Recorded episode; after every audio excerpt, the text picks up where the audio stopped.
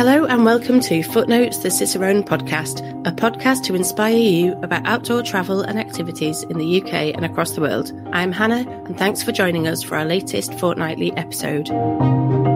Today's episode is the highlights of our latest Cicerone Live event. If you'd like to join our next event, you can find all the details at www.cicerone.co.uk forward slash live. Tonight, we're going to hear about hiking in Hong Kong, which is the subject of a new guidebook by Andrew Mok and Simon Whitmarsh. It's available to pre order now and will be published in January. Hong Kong it just looks incredible, I have to just say that. But it offers a, a, real juxtaposition of city and countryside, where you can stay in fancy hotels and eat incredible food whilst being able to access a massive range of hiking and trekking routes. Andrew and Simon are here to tell you more, and they are very keen walkers. They reckon they cover over 2,000 kilometres a year. As well as their new guidebook to Hong Kong, they've written a guide to Portugal and have extensive trekking experience across the UK, Europe, US, and Asia. Hello, Simon and Andrew. Hello, Hannah. Hi, Hannah. Thanks for thanks for joining us tonight. I believe you have got a presentation for us, and you're gonna you're gonna tell us all about Hong Kong. And then after that presentation, we're going to open out for questions from the audience. So hopefully, people will send us as many questions as possible, and we'll really test you on your knowledge of of Hong Kong. But why was it so special to you to to do a book on this? Well, um, I was born in Hong Kong. Uh, I have lived in the UK for most of my life. And I went back to Hong Kong to hike, and I thought the hiking was excellent. So to write a book about my home country, it is actually very special. Let's get on with the presentation, and, and people will be able to see from themselves. So um, I'm Simon. Uh, this is Andrew. So we're going to talk about our new Cicerone book, Hiking in Hong Kong. I'm just going to spend 10 or 15 minutes basically explaining why you should put Hong Kong on your radar as a hiking destination. And included in that, I'm going to speak about the, the jewel of the crown, which is the four long distance walks. In the book, we've got 21 day walks, though there are hundreds you could do there. Uh, we've just chosen to, to talk about two of them, just to give you some sort of idea of the territory. As I said already, I was born in Hong Kong. I wasn't interested in hiking until a few years ago. Then I went back to Hong Kong, went for walking, and I thought the hiking was excellent. I told Simon about it, brought him along, and he was equally thrilled, thrilled by the landscape, the seascape, and also the many opportunities. The walks are so accessible because of the convenient transport system. It doesn't matter whether it's a long distance walk, a circular walk, or a linear walk. So we approached Cicerone to write a book about it. So just over two years ago, we went to Hong Kong, did many walks, wrote the first draft of the book, and then unfortunately COVID hit. So after more than two years delay, we went back to Hong Kong this year, did many walks again, updated our research, updated our writing, and after much, much, much delay, we're now really looking forward to seeing the final product soon. So this is what I was expecting when I first went to Hong Kong, and I, and I did see it. So this is Hong Kong Harbour as seen from the peak, full of skyscrapers. Uh, this is a similar view by night as seen from Hong Kong's tallest building. Uh, and it it is truly amazing. But what I wasn't expecting was things like this. This is Sai Kung in the Far East, and superb paths and mountain after mountain after mountain. This is a walk we did a whole mountain. We didn't see a soul all day. Uh, the island of Lantau is an unexpected gem for hiking, uh, and I certainly wasn't expecting hiking like this. This walk's actually in the book. We call it Ben Nevis because this peak here uh, in the old Admiralty charts from the 50s was called Ben Nevis. It's, it's got a Chinese name now, but, but I still call it Ben Nevis. Also, because Hong Kong's got many islands, you get loads of views like these, glorious. They look like thousands of islands. There's actually only 260. Uh, I wasn't expecting much in the way of wildlife either, but you get to see things like this. This is a, a feral water buffalo. You can get up close and personal with one of the 260 different sorts of tropical birds that frequent Hong Kong. And this explains basically why. So, this is from an article called Land Utilization in Hong Kong, and I thank the authors. This is the built up bits. And as you can see, the rest of it isn't great. In fact, because it's either protected or because it's too steep for building on, it's empty, and empty land in tropical places gets covered in subtropical greenland. So it's literally green. So, but when I talk about Hong Kong, I'm not just talking about Hong Kong Island. We're talking about the Hong Kong Territory, which is the island. Uh, then you've got Lantau Island, which is where the airport is. You've got the Kowloon Peninsula. You've got the New Territories. Then you've got 261 other islands in the archipelago. Uh, and there's four long distance trails, and, and they're the, the, absolute jewel in the crown. Hong Kong one, Lantau, Wilson going from the far south to the far north, and MacLehose is going from the far east to the far west. And they're all superb trails, and they're all very well signposted, apart from on the very rare occasions they go through urban areas where all of a sudden all the signs completely disappear. Uh, and without our book or our GPX, you'd be totally lost. So we're going to talk about firstly uh, the four long distance trail. The first one is Hong Kong Trail. It's named after the city and is entirely on Hong Kong Island. Being sort of volcanic in origin, the island's actually quite hilly. As Simon already mentioned, all the lowland and flat bits tend to be actually developed or built. Hence, actually, most of the protected green area tend to be in relatively steep or high up. This also makes it um, for the Hong Kong Trail to have lots of ups and downs over a relatively short distance. The Hong Kong Trail is actually 50 kilometers and it starts from the peak. The peak is actually the highest hill or mountain on Hong Kong Island at 395 meters. It's got an iconic architectural building at the top and it's also got panoramic views of the Hong Kong territory by day and by night. Hong Kong is famous for its skyscraper. One would actually be surprised to find you could escape the metropolis quite easily to verdant, peaceful, green area overlooking island-dotted sea. As you traverse Hong Kong Island, you do actually come across this. This is the Dragon's Back. It's one of the most famous day hike in Hong Kong and is voted Asia's best urban hike. Unfortunately, because of its celebrity status, it does tend to attract the locals and the tourists. Fortunately, this is actually only a very, very small portion of the eight section of Hong Kong Trail. After 50 kilometers, you will be rewarded with this. This is the final stop, Big Wave Bay, a peaceful beach for you to enjoy, either to relax or swim, and hope you have enjoyed the long distance of Hong Kong Trail. The next one is Lantau Trail, which starts here in Mui Wo, then goes down the middle of Lantau Island, the first half of it. The second half of it goes back along the coast. Uh, it's 74 kilometers, which we split into five days. The first portion of it is going along the mountainous backbone of the island, which has five of Hong Kong's top 10 highest peaks. Uh, this is just day one. This one's called Sunset Peak. This one is Lantau Peak, uh, and you do them both on the first day. But it's not just mountains. This is the Big Buddha. So he's 34 meters tall, 250 tons, and he's a it's a superb tourist destination just by itself. If you're doing Lantau Trail, definitely allow some time to explore the Big Buddha and the associated monastery complex. Uh, the other bits of the Lantau Trail that I quite enjoyed were this is a, a fishing village called Tai O. All the fishing village, all the houses are built on stilts. And it probably looks just like it did about 100 years ago.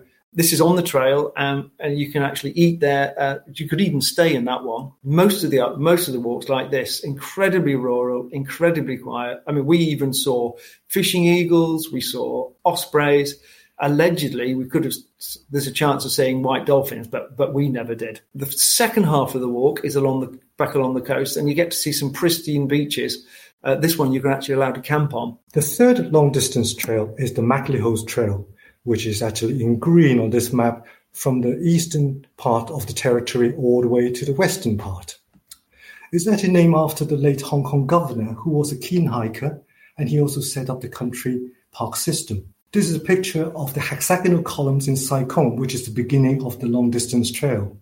It is UNESCO listed. It looks a bit like the uh, hexagonal columns in Giant Causeway in Ireland, but they're actually quite differently formed and they're actually quite unique, quite rare in the world. Sai Kung is also actually one of the most picturesque hiking hotspots in Hong Kong, and quite rightly so. The mountain views, the sea views, the greenery, and also it's got lots of golden sandy beaches. You will then actually traverse across towards the west.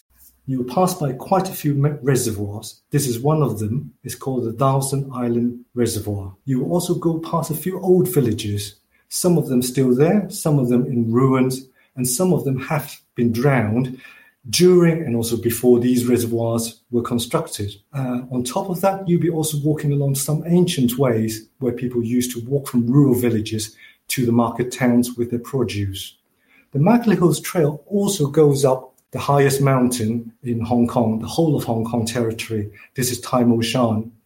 And after over 100 kilometers, eventually you actually finish the whole long distance trail to the westernmost area of the territory. So the final one is also named after a governor. It's called the Wilson Trail, and it goes from the far south of Hong Kong Island, traverses the entire island. Then you take public transport to the Kowloon Peninsula. Then you go further north, north, and north, and north uh, through eight country parks until you finally finish very close to the Chinese border. This is the the beginning um, in Stanley. Looking back on the route you've done, because um, I needed to breathe if I'm, honest, because there are there are a lot of stairs in this bit. Um, in the mainland bit, you go through loads of reservoirs, and the reservoirs have got a resident monkey population. The reason I'm just pointing them out is that they look quite cute, but if you you need to be slightly careful because if you stare at them, apparently they view that as a threat and get quite aggressive. Though, we never had any problems. But having said all that, is the final day of walking that I love more than anything else because it starts off really rural, so really urban. Here in this is the covered bridge in Tai Wo, and then it goes along what I think is the single best ridge walk in the whole of Hong Kong, mile after mile of peak after peak and it finishes in what's called Pat Sing Leng, which is eight summits all in one all in one stretch, and it's it's just super. In fact, we did it so we did it a lot more than we needed to, just because we enjoyed it so much. As Simon has already mentioned, there are hundreds of day walks, so we're only going to choose two examples. Uh, this first one is called Lion Rock Walk. From a distance, you could see this is actually the head of the lion, the body, and this is the rump of the Lion Rock. It's not a very big hill, it's only 495 meters high, but it is an iconic peak in Hong Kong, partly because of its central location and partly because of a TV series in 1970s called Below the Lion Rock. After the TV series, the Lion Rock actually became the um, emblem representing the never give up spirit of Hong Kongers. When I was young, when I was actually growing up, I went to a school in Kowloon Tong, which was literally below the Lion Rock. I used to look up and thought, that's a long way up. A few years ago, I went up for the first time and I thought, whoa, it was a fantastic walk and the views are absolutely wonderful. But for the book, we decided to actually plan an even more challenging walk. Let me explain to you. I mean, Kowloon in Chinese actually means nine dragons. It actually refers to the eight mountains along this ridge and also one emperor in the Song dynasty. So for this walk, we have actually crammed in six out of the eight dragons. We go up the first peak, which is the Kowloon Peak, and then we're going to walk along this ridge and heading this way towards Lion Rock. Let's have a little recap. So this picture is taken halfway up the first peak of Kowloon Peak. So we're still going to continue along this ridge and along this bridge, keep going, keep going, and eventually you will get to Lion Rock. From this picture, it's also very um, representative of hiking in Hong Kong. You actually get unique views you will never see anywhere else in the world. You actually get rural countryside in juxtaposition of the famous skyscraper landscape of Hong Kong. And this is overlooking Kowloon Peninsula, the Hong Kong Harbour, and Hong Kong Island. It is a fantastic long, long hike. This one, although it's a day hike, is from morning till late in the afternoon or evening. So eventually you will get to Lion Rock at 495 meters. As I said, because of the central location, it is also famous as sunset or sunrise hiking point. So the one I've chosen is called uh, Tung Ping Chau. Um, and this is Tung Ping Chau, which is Chinese for East Flat Island. Uh, and I don't know whether you can see, this is pretty flat. I mean, on the walk, we've said there's a summit, which is uh, 45 meters. So I'm not sure that really counts as a summit, but that was the highest point of the walk. Uh, the reason I've chosen it is not just because it's UNESCO listed for its geology, but also it was great fun. And I learned about how Hong Kong's changed in the last few decades. So this is the first fun bit. Uh, you get there by what's called a kaito, which is Chinese for small ferry, which we treated as a one and a half hour mini cruise. Fantastic views of Hong Kong. Then you get to to the island itself, where even though there used to be 2,000 residents and now apparently there's only one left, somehow there are restaurants open. And because there used to be so many people, they've all left and moved to the city now. Uh, there's loads of ruined villages to see. But the big thing to see is number one is the peace, uh, and number two are the rocks, um, which you don't see. You don't see rocks like this anywhere else in Hong Kong, or sea stacks like these. And there's, there's a load more rocks and geology to see on the island. In fact, if, if you are interested in geology, um, Andrew's already mentioned that the UNESCO listed volcanic remnants in Sai Kung. Uh, this is a an island called Po Toi Island, which uh, is entirely made of pink granite, and it's full of weird shaped rocks like this one, which is called the tortoise for fairly obvious reasons, or, or this one, which is called the Buddha's hand. We have given you a vignette of uh, walking in Hong Kong and hope we have enticed you to come and visit Hong Kong. But as um, Simon has already mentioned, Hong Kong is mad about food. It's a foodie place. It's even got its own Michelin guide. So to embrace the Hong Kong food culture, we're going to just show you a few photos of food. Hong Kong people love seafood when we grew up by the sea. So these fresh seafood in fish tank is actually very, very pretty. You could buy seafood fresh from the fishermen. You could have beautifully decorated Chinese buns, traditional roast meat, and Michelin star uh, delicate sweets. We hope we have enticed you to come and have the food and the walking. Please do not hesitate to contact us if you want to ask us any questions about walking in Hong Kong. But we're also very happy if you send us messages to ask us about food in general. So that's a, a taste of Hong Kong. um, so over to you, Hannah. Well done for, for not overdoing the, the food. We had quite a strict talk about how much of the time you need to talk about hiking and how much of the time you can talk about food. And that I believe that was very, very restrained of you both. So so well done. That was great. That was really interesting. Thank you for offering to answer questions. We have had a couple coming in, so please keep those coming in and and we will we will go through those. Okay, so Joe has asked, what would be a good recommended itinerary for a, a week? The best thing probably to do is actually send us an email and we can actually tell you our favorite walks because obviously there are our favorite sections of each long distance walk and also our favorite day walks. Um, but you also have to tell us what you like and also it depends on your fitness and your stamina and then we can actually tailor it to individual. But we know Joe, so we know he likes a good long walk. So I would do Wilson Trail, and because it's my favourite one, uh, and the islands because you see stuff there you just wouldn't, you just don't see anywhere else, and it's part of the day out anyway. Is getting on the ferry and. Whereas for you, we know that you like geology, so we probably pick out all the best geology interesting walks for you. Oh, honestly, the rocks. I just, yeah, when you said that there's a whole island made of pink granite, I think I squealed a little bit, but I was on mute. So nobody could hear it, which is probably good.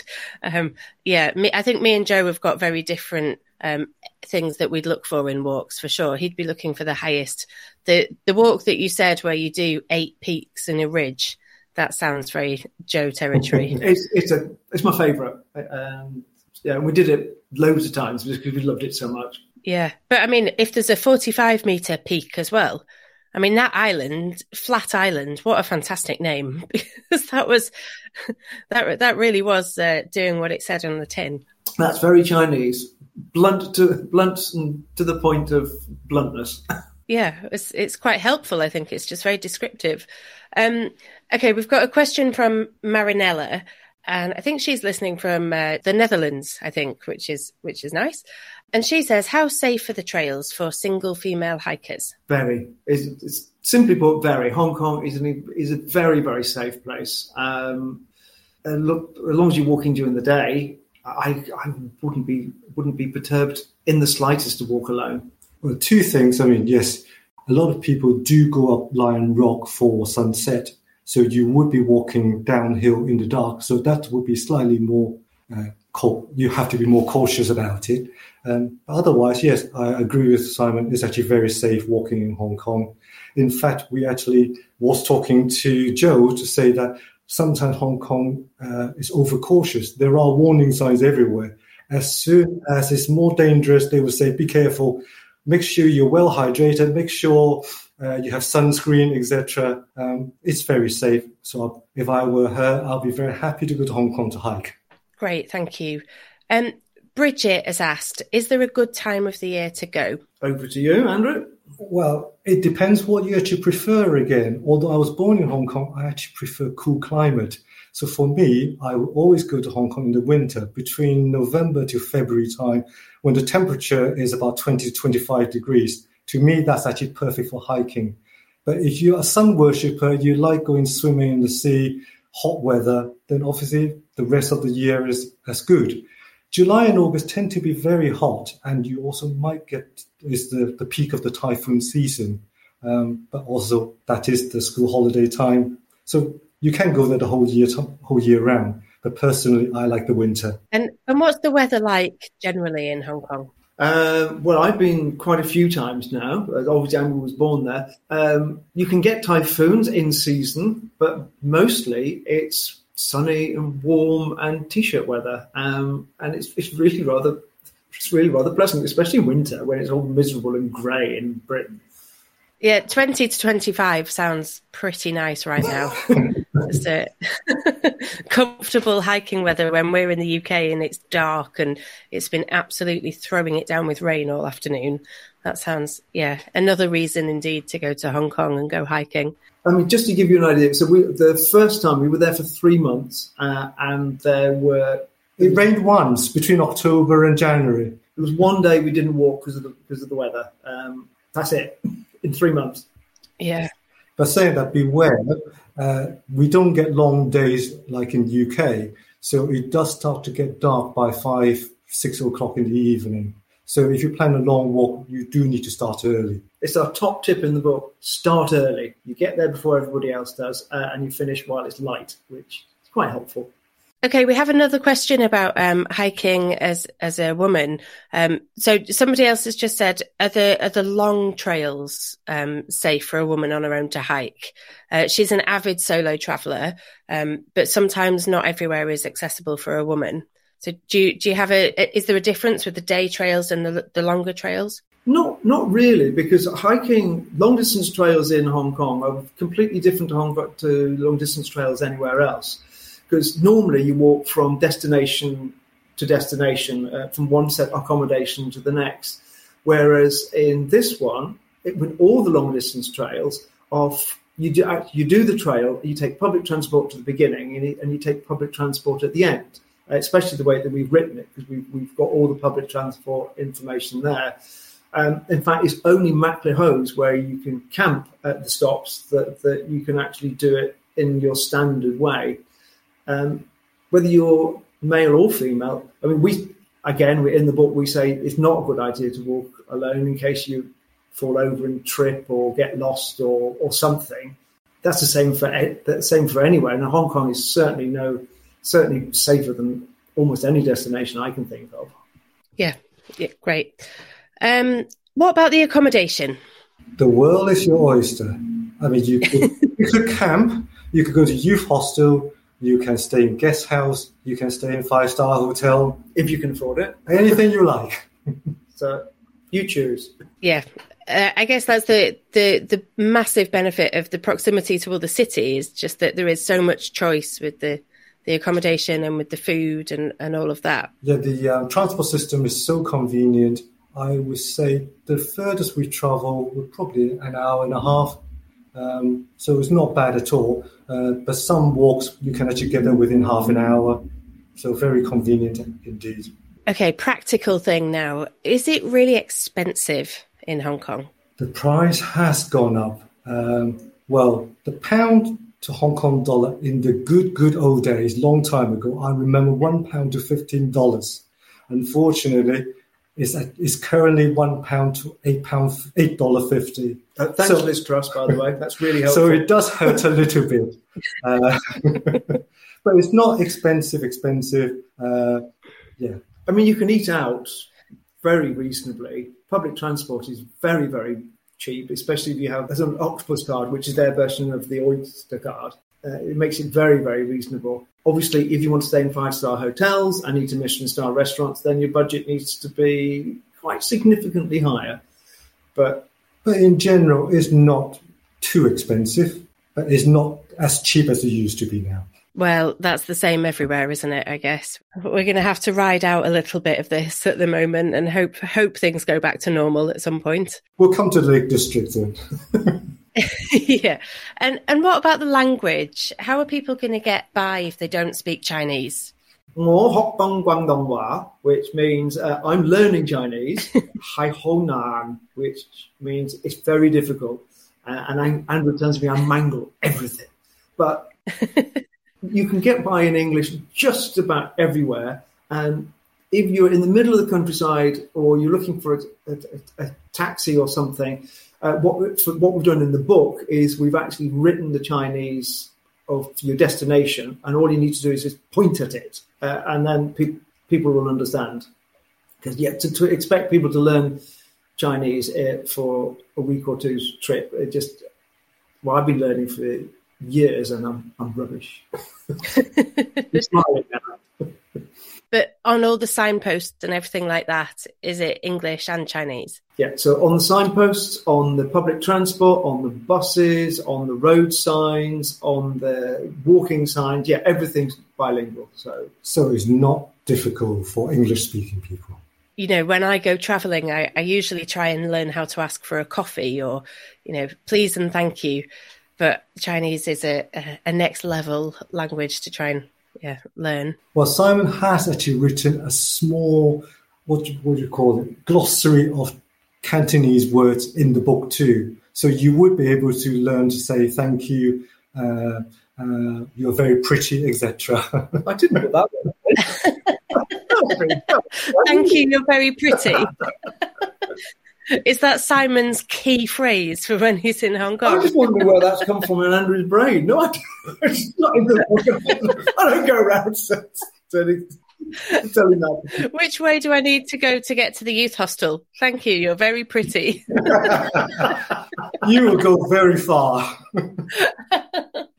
I hope it's um, phonetically spelt in the in the glossary. Then it certainly is, yes, because there's no way I could do it any other way. But the trouble is, it's the tone that's important, and that's almost impossible to to write down. And uh, but have a go. Most people will, if they don't understand you, just just point to it in the book, and, and uh, everyone can everyone can read Chinese, so there won't be a problem. And most people, uh, almost everybody has learned English at school, so they can speak English to a certain extent. So I can't remember how many islands. Two hundred and sixty-three islands. Is that right? In total, that includes Lantau Island, Hong Kong Island, and all the others, which I won't list because I don't know them all. Have you done walks on 263 islands, or are there some that you just can't get to, or uh, most of them you actually can't get to. There are only uh, uh, about 10 islands you can get to. Uh, we've done probably about five or six walks on islands. I'm just trying to think. There's, there's Lama, Land, Lantau. Uh, yeah, we got some six, six to seven. Yeah. got six or seven island walks, but because plus which we didn't want to fill the book with island walks because um, the best of the the best of the walk is actually on the is in Sai Kung or on Lantau Island or in the, the far far north. So, um, but yeah, there are some, as many as you can get to, we went to. Some of them, that wasn't worth going for a walk, wasn't worth putting your boots on, so they're not in the book. Yeah, I think um, that's that's always a common theme with authors is that you end up doing some really, really terrible walks. Um, and then just obviously they don't make it into the book.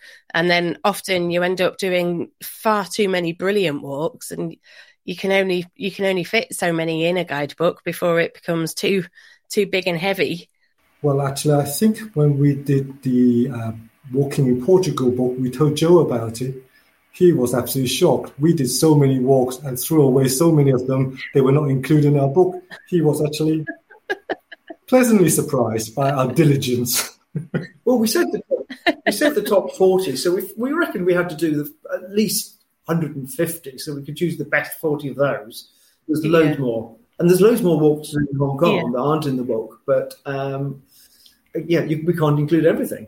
Yeah, yeah. There's diligence, and then we have, you know, we've got to post these books out to people, so they they can't be too heavy.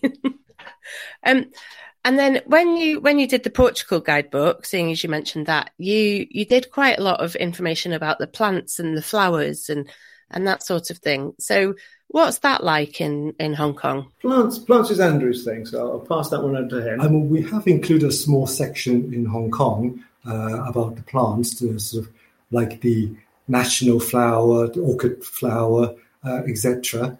I mean, being in the uh, sort of subtropical area, most things actually evergreen. So, as Simon said, the whole island actually, uh, the whole uh, Hong Kong territory is very green. Um, all the time. So. All the time. And there are things flowering all year round. So you could say if you're interested in plants, a botanist, definitely you could go all year round and you will see evergreen plants and also flowering plants all year round. And in fact, the mountain that um, Simon mentioned called Ben Nevis, the Chinese name is actually called Red Flowers, is because there is actually endemic azalea, which only grows in Hong Kong, which actually make the whole mountain red in April, March, April time. So it's well worth a visit for plant reasons. Yeah, and and what about bird watching? Is the what, what's the bird life like? Well, that's my thing. Uh, I, I do get probably a little bit overexcited about birds. I'll be honest with you. Uh, there's a place in the north which is a, uh, a wetlands that you need a permit for. Um, dead easy to get a permit, but you do need a permit for it. Uh, and there they've got, I'm trying to remember what, what it is. It's flamingo, it's a type of uh, flamingo. Uh, the black spoonbill. Um... Oh, no, it's just spoonbill. The black-faced spoonbill. almost the entire world's population overwinters in Hong Kong. So um, that was very special to see. And there's there's tons of yeah, there's loads and loads of, of, of birds to see. Um, we bumped into people on on the islands who are only there to see birds because it's on what's called the Asian the Asian air uh, the Asian Australasian uh, migration, migration path. path. So you get birds traveling through there that you, you don't see basically anywhere else. It's very difficult to see them as long as you go the right time of year. Yeah. Oh, fantastic. There's so much that appeals to me everything like uh, plants, flowers, bird life, rocks, walking. It just it sounds it does sound incredible. Um, so how does it compare if you're doing a long distance trek in Hong Kong? How does it compare to doing something like the Tour of Mont Blanc in the Alps? Very different. That's a really tough question. well, like we said, because you, you're walking, you're walking a trail, and then you take public transport at the beginning and the end. Um, it can be then be as comfortable as you wish. So, uh, and it's fairly common for us to wish to go to a Michelin star restaurant. Thank you very much at the end of at the end of a walk, because uh, it's built up a good appetite. So, or similarly, quite often we do prefer a shower at the end of the day so we do like actually a nice accommodation or reasonably nice accommodation after a long day's walk. Yeah, five star hotels, it isn't my thing, but um, showers, yes. showers warm and comfortable is, is very high on my list of important things, followed by lots and lots of lovely food. So, yes, it would be quite different from Mont Blanc. Yeah, yeah. And I suppose again because you're because you have got the city right there, um, is it really easy to take days off and go off and do other things? Like what what other days would you what other things would you do in Hong Kong if you weren't hiking? Well, then you could become um, a normal tourist, you could say. Yes, you could actually enjoy the harbour, uh, the light show. The peak, which we mentioned, is actually a very tourist um, uh, location where people go and have a drink, have dinner, watch the sunset, or watch the light show over the harbour.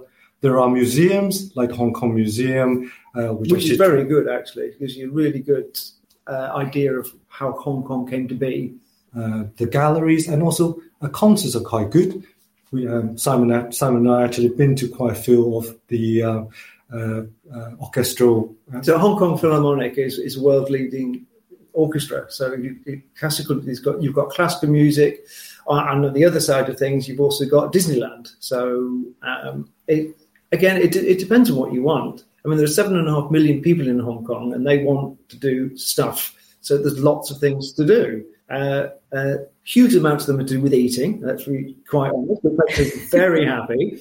Um, but if shopping's your thing, the world's your oyster. Um, I, have got a confession, which is I'm, I'm a Lego freak, uh, and I've never been to anywhere with so many Lego shops, which has just made me quite exceptionally happy.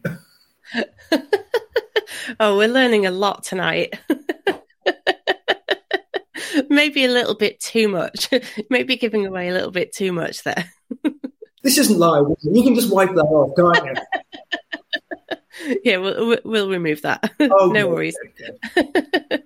right. Okay. Can you go into a little bit of detail then in how you went from thinking about the, the book as a as an idea and then how you went from that to researching it and walking and writing the guidebook. Probably I should answer that one. Yeah, to start with. It was um, your idea, yeah, yes, absolutely. Uh, as I said a few years ago when I started to get interested in hiking, so every time I went to Hong Kong to see family, uh, then I would do a few walks. Then over the years, I have actually sort of created a small portfolio.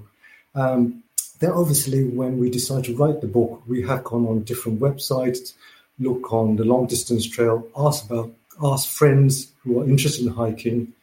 Then we actually went to Hong Kong to live for three months and did many, many walks almost every day for three months. Um, and then we also went back again for another three months after COVID um, and build up a lot of walks before we decide which one will go into the book. Yeah. So, so in the book, so you've got the four long distance trails. You've got some uh, recognized as in you know, uh, walks which are um, well recognized. But then we've made up some of our own just by looking on the map, and um, that's when we found out that all the foot, not all the footpaths on the map actually exist. So that was so we've had some fun days where you go grand total of nowhere, but and then some walks are too short, so we've added one walk to another walk to make uh, a walk that's a, you know, that's worth putting your boots on for, basically. And then what about taking photographs and adding sort of colour and vibrancy to the, the route detail? I think when we were in um, when we were in Noi once, and somebody was actually amazed. I was carrying full SLR camera up the mountains, and he said, "Is that what you do?" I said, "That's what I do every walk." So when we were hiking Hong Kong, whether it was actually on an on day or off day, uh, I would still take the loads and loads of photos. Um, on a good day, I would probably take 100. On a bad day, I'll probably still take 50. Uh, on an ultra, ultra amazing day, I think I took 3,000 that day, didn't I? You got, you got a bit carried yes. away that day, yes. Um, Fortunately, didn't make me sit through them all.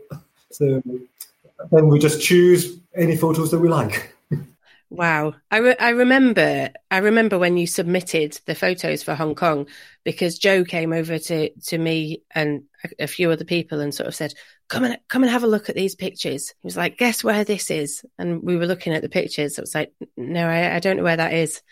And he said, "Hong Kong." I was like, "Wow, I want to go to Hong Kong." Like the the photographs really did it for me. It was and we we sort of shared them around the whole office and we were getting people come and look at these pictures. Come and look at these pictures. Look at this. This is from a new guidebook we're going to have coming out. And and we all get quite excited. So you've done a really good job with the photographs. So it is worth lugging all that camera equipment up the hills because it it does really make it look amazing. Thank you very much and and the book itself the book itself just looks amazing. I think it's it's really clear. It's really nicely laid out. The the pictures as i've said are great. It's got a good balance of walks everywhere. Yeah we've already talked about the food and the hotels and the, all the accommodation. So there really is there's something for everybody in hong kong. And i feel like we say that we do say that quite often um, but it does feel true that there is something for everybody in Hong Kong. Well, yeah, like I said, there's seven and a half million people live there, so yeah, they they want to do things. So, um, and that was also part of the aim of the uh, the book. We have actually also we have included relatively easy walks for families, for younger children, etc. And we have also written walks for people like Joe. Uh, so we hope that and we, us and us too. Yes. Uh, so we hope yes, it would cater for a variety of people. And the, the exciting thing at the moment is Hong Kong has is now quarantine free, so which as long as you're vaccinated, so you can actually get there now. So our book's coming out just at the right time, so that's quite good.